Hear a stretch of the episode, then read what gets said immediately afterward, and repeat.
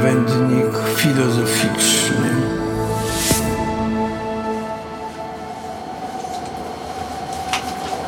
We will shortly be arriving at London Saint Pancras International.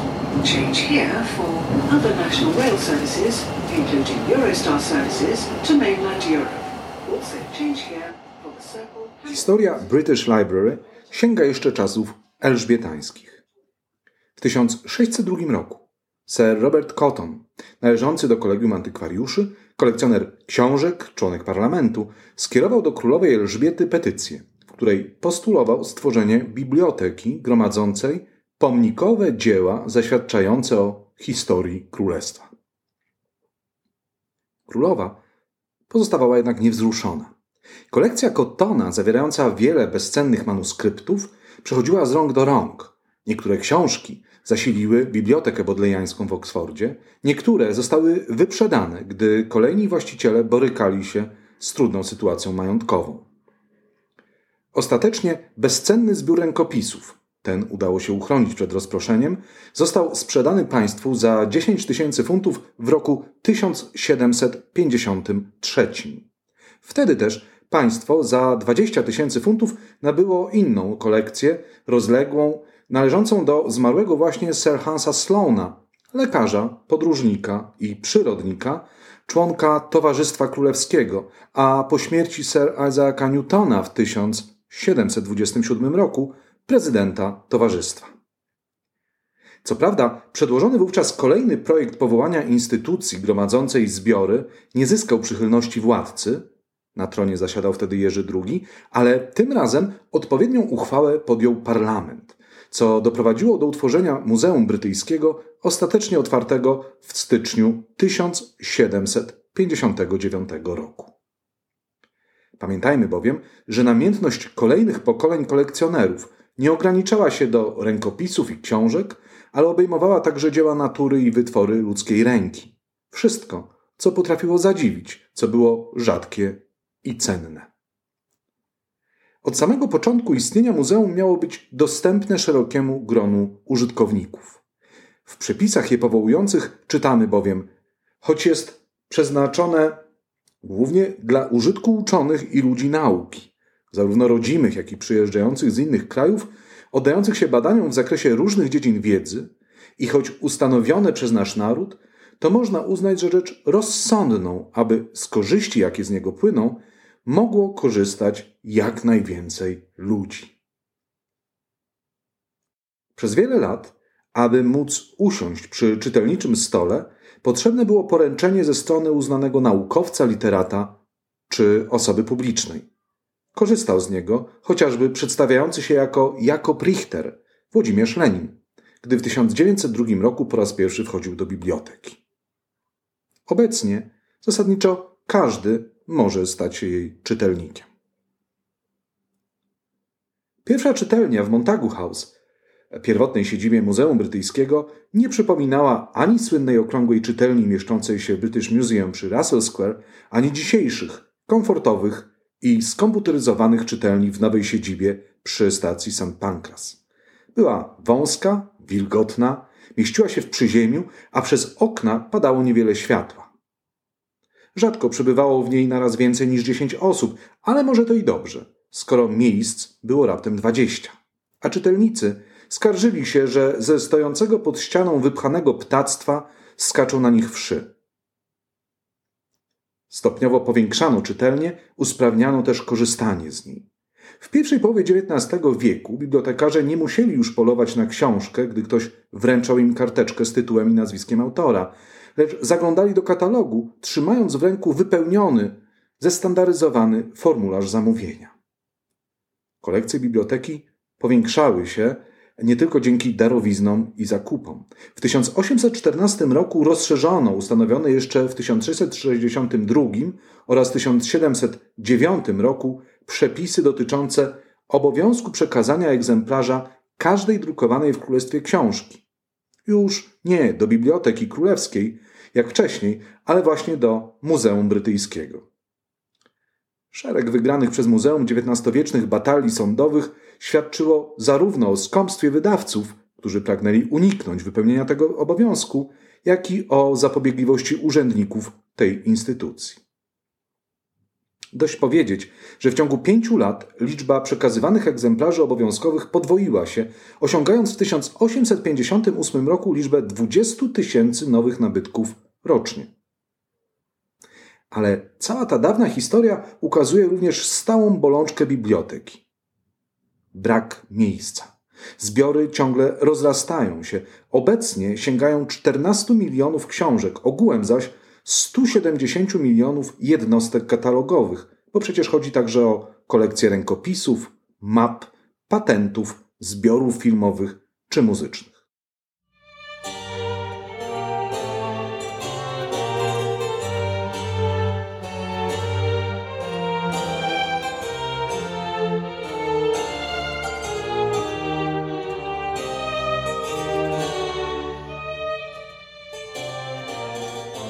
Wróćmy jednak na chwilę do historii. W tysiąc osiemset pięćdziesiątym siódmym roku otwarto znaną i przez wielu kochaną okrągłą czytelnię. Ogrzewaną i wentylowaną, dobrze doświetloną poprzez szereg znajdujących się w kopule sklepienia okien i świetlików. Sztuczne oświetlenie wprowadzono dwadzieścia dwa lata później. Wokół ścian ciągnęły się regały i półki. Rzędy wszystkich znajdujących się tam książek miały długość dwudziestu pięciu mil, którą tę informację, muszę przyznać, przeczytałem trzy razy, przecierając oczy ze zdumienia.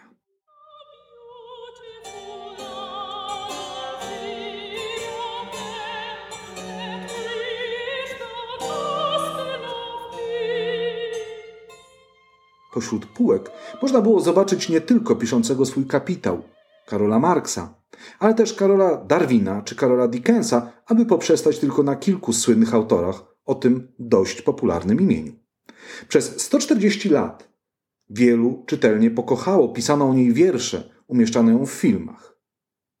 Biblioteka, choć częściowo ucierpiała podczas drugiej wojny światowej, gdy w tysiąc dziewięćset czterdziestym roku około ćwierć miliona książek zostało zniszczonych podczas nalotów bombowych, pękała w szwach. Dlatego też w tysiąc dziewięćset siedemdziesiątym drugim roku parlament podjął uchwałę o budowie nowego gmachu i wydzieleniu biblioteki z całości Muzeum Brytyjskiego, co doprowadziło do otwarcia nowej siedziby zbudowanej na terenach należących do kolei niedaleko dworca Saint Pancras w tysiąc dziewięćset dziewięćdziesiątym ósmym roku. Początkowo nowa siedziba podobała się niewielu. Niektórzy uważali, że jej siedziba przypomina ukazany w krzywym zwierciadle babiloński zigurat. Innym przywiązanie do okrągłej czytelni kazało słać petycje mające skłonić władzę do jej utrzymania. Jeszcze inni twierdzili, że w epoce postępującej komputeryzacji w ogóle nie będzie potrzeby korzystania z papierowych książek. Kiedy jednak otwarta w tysiąc dziewięćset dziewięćdziesiątym ósmym roku biblioteka zaczęła funkcjonować, szybko doceniono jej lekkie, świetnie doświetlone, obszerne wnętrze. Z czasem też uznanie zyskał cały projekt Colina Saint Johna Wilsona. Uwagę przykuwa nie tylko piękna biblioteka królewska stanowiąca oś całego gmachu, w której na sześciu kondygnacjach można z każdej strony oglądać złocące się grzbiety dawnych woluminów. Ściany wyłożone klinkierową cegłą przekonują o trwałości gmachu. Wiele jasnoszarych powierzchni ze zmielonego marmuru dodaje mu lekkości, a stoły i wykończenia z amerykańskiego dębu, skóry i mosiądzu są nie tylko piękne i trwałe, ale też niezwykle przyjemne w dotyku. Władze biblioteki w jednej z wystaw przypominają jednak o mniej chlubnych stronach początków Muzeum Brytyjskiego i Brytyjskiej Biblioteki. Wspominany już Sir Hans Sloane, lekarz, podróżnik i kolekcjoner, którego zbiory ponad dwieście tysięcy okazów fauny i flory, siedemdziesiąt jeden tysięcy różnych przedmiotów i pięćdziesiąt tysięcy książek, był udziałowcem Królewskiej Kompanii Afrykańskiej oraz Kompanii Mórz Południowych, bogadzących się na handlu niewolnikami. Słynny botanik Sir Joseph Banks, którego zbiory także zasiliły muzeum, uczestnik wyprawy Cooka na Pacyfik w tysiąc siedemset sześćdziesiątym ósmym roku, przyczynił się do wypchnięcia aborygenów z zamieszkiwanych przez nich ziem, aby uczynić miejsce dla brytyjskiej kolonii więziennej w australijskiej Nowej Południowej Walii. Tyle historii. Dzisiaj czytelników i odwiedzających wita monumentalna rzeźba Eduardo Palociego z tysiąc dziewięćset dziewięćdziesiątego piątego roku. nawiązująca do starszego dokładnie o dwieście lat obrazu Williama Blake'a i przedstawiająca Newtona, trzymającego w ręku wielki cyrkiel. Pomiędzy pomnikiem a wejściem do biblioteki rozpościera się piazza, plac, na którym już pół godziny przed otwarciem biblioteki zaczyna ustawiać się sznureczek spragnionych lektury i szczególnej atmosfery czytelników. W ciągu dnia wypełnia się on gwarem siedzących przy stoliku osób, które przerwały lekturę, aby napić się kawy i porozmawiać, a wieczorem, gdy zamyka się biblioteka, plac wypełnia się ludźmi spieszącymi się do pobliskiej stacji metra. Z piazza wchodzimy do środka. W foyer możemy zajrzeć do księgarni mieszczącej się po lewej stronie, ale wizyta ta nieco rozczarowuje. Właśnie trwa wystawa poświęcona Beethovenowi, więc dużo w niej publikacji i gadżetów nawiązujących do twórcy słynnej Piątej Symfonii. Od poważnych książek, po zakładki, bibeloty, pocztówki, a nawet miniaturowy fortepianik, który co prawda gra, ale jest takich rozmiarów, że prędzej mógłby na nim zagrać domowy kot niż poważny ludzki muzyk. Na kolejnych regałach oprócz książek na temat historii czytelnictwa, niewielkiego wyboru klasyki, znajdujemy także całą masę drobiazgów z wizerunkiem Alicji w Krainie Czarów Jonathana Carrolla. Poduszki, kubeczki, torebki, skarpetki, notatniki, breloki, magnesy na lodówkę. W całej tej świątyni czytelniczego zbytku i zbędnych bibelotów jest tylko jeden filozoficzny akcent. To seria popularnych książek, które mają przeciętnemu czytelnikowi dać poczucie obcowania z odwiecznymi problemami nękającymi Platona, Locke'a czy Kanta. Tytuły jednak niespecjalnie przekonują o rzetelności tego zamierzenia. Na okładkach czytamy bowiem o filozofii kawy, filozofii wina, piwa, a nawet brody, whisky czy sera. Raczej niewiele ma to wspólnego z filozofią, a i napoje są tylko na obrazkach. Dużo lepiej skierować się na prawo i naprzeciwko księgarni skosztować prawdziwej kawy. W bibliotece oprócz małej restauracji są bowiem dwie kawiarnie. Oferują one nie tylko wybór gorących napojów, ale także najróżniejsze ciasta. Rozmaite angielskie muffiny, polskie pączki, belgijskie lukrowane babeczki, kilka rodzajów francuskich croissantów, a nawet przepyszne, rozpływające się w ustach portugalskie, budyniowe pastel de nata. Po tym kulinarnym preludium przejdźmy jednak do pracy. Tej można się oddawać w jednej z jedenastu mieszczących się na kolejnych piętrach budynku przy Saint Pancras czytelni. Czytelni rękopisów, starodruków, muzyki, map i zbiorów geograficznych, studiów nad Azją i Afryką, nauk ścisłych, ekonomicznych i społecznych, a także dwóch obszernych czytelniach humanistycznych. Cisza, obszerne, wygodne fotele, duże biurka, rozległa przestrzeń tworzą znakomite warunki do pracy. A gdy chcemy, aby wzrok odpoczął od druku czy ekranu komputera, możemy spojrzeć do góry, bowiem widok z niektórych czytelni otwiera się na kolejne kondygnacje. Dostępne zbiory obejmują ogół publikowanych obecnie prac w języku angielskim, ale także w najróżniejszych językach. Nie miałem problemu, chcąc otrzymać polskie wydania klasyki filozoficznej. Co prawda, otrzymany przeze mnie egzemplarz wydanego w tysiąc dziewięćset dwudziestym trzecim roku w Warszawie platońskiego Fajdrosa dostępny był w języku jidysz. Ale chcąc sięgnąć po polski cytat rozmyślań Marka Aureliusza, dostałem wydanie ze znanej wszystkim serii Biblioteka Klasyków Filozofii. W ramach przerwy w pracy proponuję, abyśmy wyszli z mieszczącej się na piętrze czytelni i raz jeszcze zeszli na parter. Jeśli nie mamy ochoty na kolejną kawę, możemy zajrzeć do stałej wystawy ukazującej drobną próbkę wspaniałych bibliotecznych zabytków, którymi dysponuje Biblioteka Brytyjska. Zbiory prezentowane są tematycznie. Jedna gablota z dawnymi wydaniami dzieł Williama Szekspira, w tym słynnym pierwszym folio z tysiąc sześćset dwudziestego trzeciego roku, w której obecnie akcent kładziony jest na rolę kobiet w przedstawieniach teatralnych. Dodajmy przy okazji, że pierwsza z nich pojawiła się na scenie w tysiąc sześćset sześćdziesiątym roku, gdy ustał purytański ucisk zakazujący organizowania przedstawień.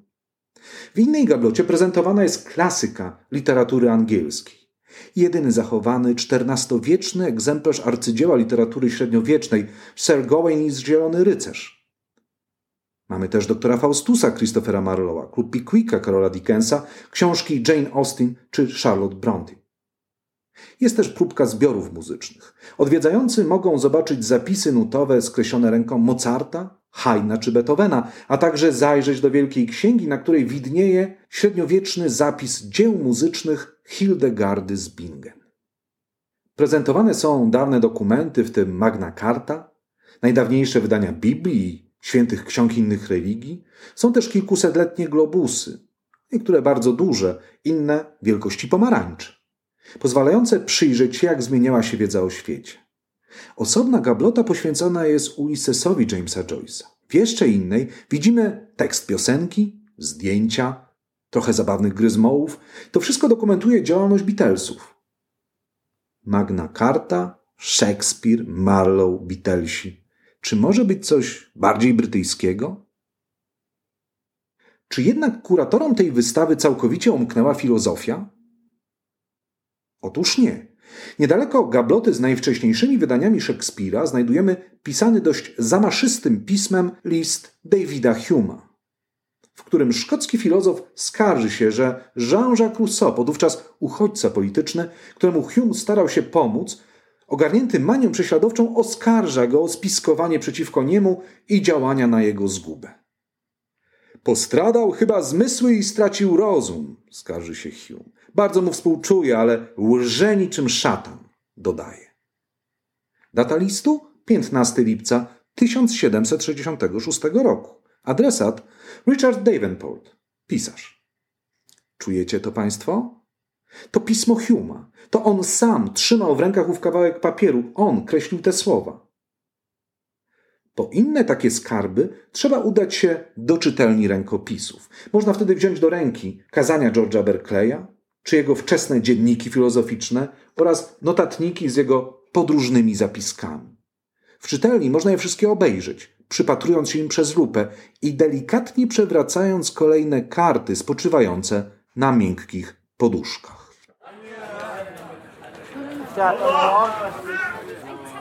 Biblioteka tętni życiem.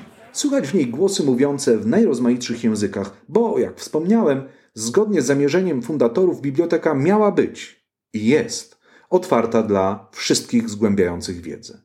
Tu także spotyka się teraźniejszość z przeszłością.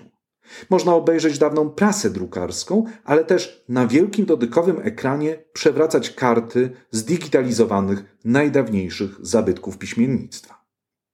Trudno zatem nie porównywać współczesnej biblioteki z innymi instytucjami, które, tak jak ona, miały gromadzić całą dostępną wiedzę i promować jej rozwój. Jedną z najsłynniejszych, również związaną z Londynem, instytucją jest Towarzystwo Królewskie, a właściwie, by posłużyć się pełną nazwą, Królewskie Towarzystwo Londyńskie dla doskonalenia wiedzy przyrodniczej. Na samym początku nazywało się ono jednak nieco inaczej. Jak? Hm, no właśnie. Kiedy dwudziestego ósmego listopada tysiąc sześćset sześćdziesiątego roku w Londynie powołano nowe Towarzystwo Filozoficzne, które po otrzymaniu przywileju królewskiego przemianowano na Londyńskie Towarzystwo Królewskie, The Royal Society of London, fakt ten wyznaczył nową epokę w organizacji eksperymentalnych badań nad naturą. Nowe stowarzyszenie skupiło bowiem najważniejszych angielskich eksperymentatorów i promotorów nowej filozofii. Powstanie towarzystwa stanowiło ukoronowanie wcześniejszych wysiłków zmierzających do scalenia pracy uczonych. Twórcą najważniejszej takiej próby był Samuel Hartlib, który przedstawił w tysiąc sześćset czterdziestym pierwszym roku projekt Office of Public Affairs, wzorowanego na biuro d'adres francuskiego lekarza i dziennikarza Teofrasta Renaudota. Miała to być instytucja o charakterze częściowo religijnym, częściowo zaś handlowym i filantropijnym, która miała zrzeszać uczonych i rzemieślników, krzewić edukację i wynalazczość. Hartlib prowadził rozległą działalność listowną, co było najpowszechniejszym wówczas sposobem kontaktu uczonych. Przenosząc na wyspy kontynentalną tradycję znaną z aktywności korespondenta ówczesnych filozofów Marina Mersena czy szwajcarskiego botanika Konrada Gesnera. Do korespondentów Hartliba należeli np. Jan Heweliusz. Na wyspach zaś wpływały szkocki kaznodzieja i pisarz, zwolennik religijnej tolerancji John Drury, a także późniejszy sekretarz Towarzystwa Królewskiego Henry Oldenburg. Drugą grupą uczonych, która poprzedzała The Royal Society, było niewidzialne kolegium. Jak w listach do przyjaciół, siedemnastowieczny przyrodnik przyjaciel Johna Locke'a Robert Boyle nazywał grupę swoich współpracowników. dwudziestego drugiego października tysiąc dziewięćset czterdziestego szóstego roku pisał do Isaaca Marcombsa, że oprócz alertologii zajmuje go, cytuję, filozofia naturalna, mechanika, rolnictwo, zgodnie z zasadami naszego nowego filozoficznego kolegium, w którym ceni się jedynie taką wiedzę, która przynosi pożytek. W dalszej części listu Boyle prosi adresata, aby ten przesyłał mu wszystkie informacje na temat francuskiego rolnictwa, gdy zaś przybędzie do Anglii, będzie niezwykle mile widziany, cytuję, w naszym niewidzialnym kolegium. Zapewne na legendę Invisible College wpłynęła postać samego Boyla, słynnego eksperymentatora i współtwórcy nowoczesnej chemii, bo poza kilkoma wzmiankami na temat spotkań tej nieformalnej grupy nic o niej nie wiadomo. Trzecia grupa poprzedzająca powstanie Towarzystwa Królewskiego to tworzące intelektualną atmosferę londyńskiego Gresham College Oxonian Society, uformowane w połowie lat czterdziestych przez przybyłych z Oksfordu wykładowców zainteresowanych badaniami eksperymentalnymi. Chociaż grupa ta dość szybko się rozpadła, to jednak kilkanaście lat później kilkoro profesorów tego kolegium stało się wpływowymi członkami towarzystwa. Wydarzenia biegły szybko. Już w tysiąc sześćset sześćdziesiątym siódmym roku Thomas Spratt wydał swą The History of Royal Society of London i choć towarzystwo istniało zaledwie siedem lat, książka była szeroko czytana. Ten krótki okres zdaje się nie usprawiedliwiać spisywania historii, ale książka Spratta miała cele tyleż kronikarskie, co popularyzatorskie. Chodziło o ukazanie nowatorskiego charakteru działalności towarzystwa, a także, no tak, miała zachęcać do przekazywania środków na jego bieżące funkcjonowanie. Spójrzmy na książkę. Na frontyspisie książki Spratta znajduje się ilustracja wykonana przez słynnego miedziorytnika Wenceslausa Hollara. Przypomina on inne, siedemnastowieczne tego rodzaju ryciny. Choć zapewne nie jest tak sławna jak praca Abrahama Bosse, otwierająca Lewiatana Thomasa Hobbesa, czy rycina Thomasa Cecila rozpoczynająca wielką odnowę Francisa Bacona, podobnie jak one, posługuje się symbolem i ikonicznym skrótem. W centrum znajduje się postument z popierściem Karola drugiego, na którego głowę anioł wkłada właśnie wieniec z wawrzynu. Postaci władcy obecnego tylko połowicznie, jedynie jako martwy przedmiot, rzeźba, będąca co prawda symbolem majestatu, ale też w gruncie rzeczy niewielkiego zaangażowania w pracę towarzystwa, towarzyszą po obu stronach dwaj inni patroni. Jego pierwszy prezydent, matematyk William Bruckner oraz duchowy patron, Lord Bacon. W tle widać bibliotek oraz porozkładane przyrządy naukowe. Nieład panujący w księgozbiorze sugeruje, że jest on w stałym użyciu, a pośród miar, cyrkli i retort widać także słynną pompę próżniową Roberta Hooke'a i Roberta Boyle'a. Charakterystyczne, że tło wypełniają instrumenty, nie członkowie towarzystwa, nawet nie rzesze ludzi, którym ostatecznie mają służyć jego osiągnięcia, ale anonimowe przedmioty, które zdają się wskazywać, że o wartości ludzkiej wiedzy stanowią nie jednostkowe odkrycia pojedynczych osób, ale wspólnie stworzona przez nich historia naturalna, którą kolejni badacze, używając kolejnych narzędzi, zweryfikują i uzupełnią. Ta fascynacja instrumentami, niekiedy konstruowanymi przez niestrudzonego Hooke'a z tygodnia na tydzień na potrzeby spotkań towarzystwa, idzie w parze z traktowaniem uczonego jako członka całej społeczności badaczy. Przekazywane doniesienia, niekiedy będące historiami osobliwości, które dopiero domagały się sprawdzenia i wytłumaczenia, odczytywano głośno podczas spotkań towarzystwa, skrzętnie notowano i upubliczniano w jednym z pierwszych czasopism naukowych, Philosophical Transactions, sprawozdaniach filozoficznych.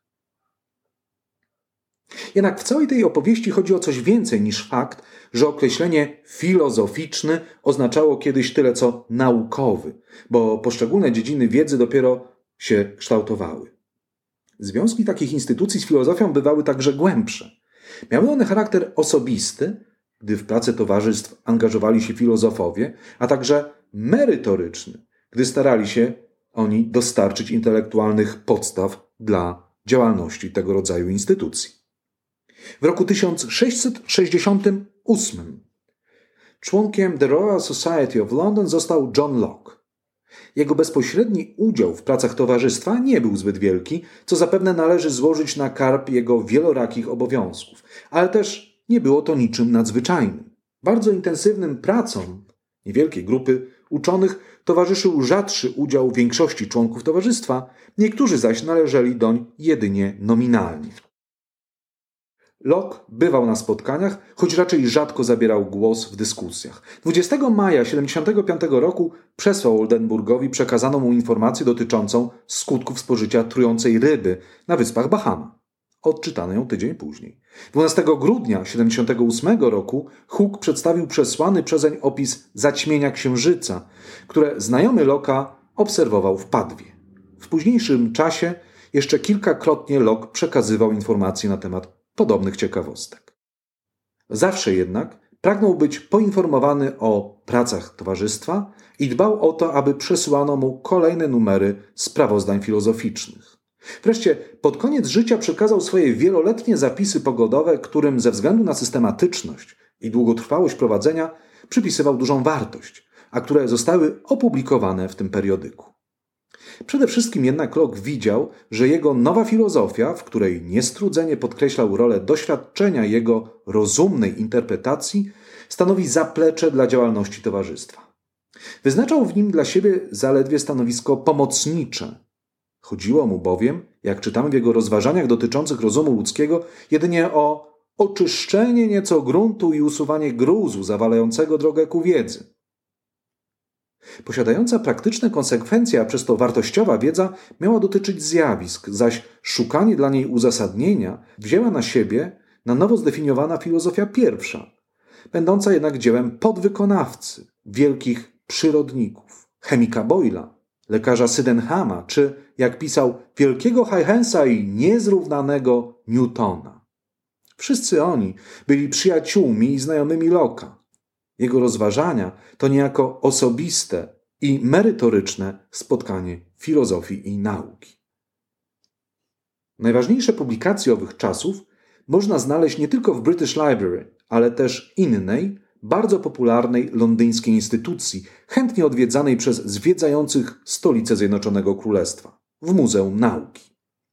Po obejrzeniu rakiety George'a Stephensona, pierwszego parowozu, egzemplarza słynnego Forda T, czy lądowników Apollo i Sojus, wystarczy wspiąć się na drugie piętro, aby zapoznać się z dawną historią nauki.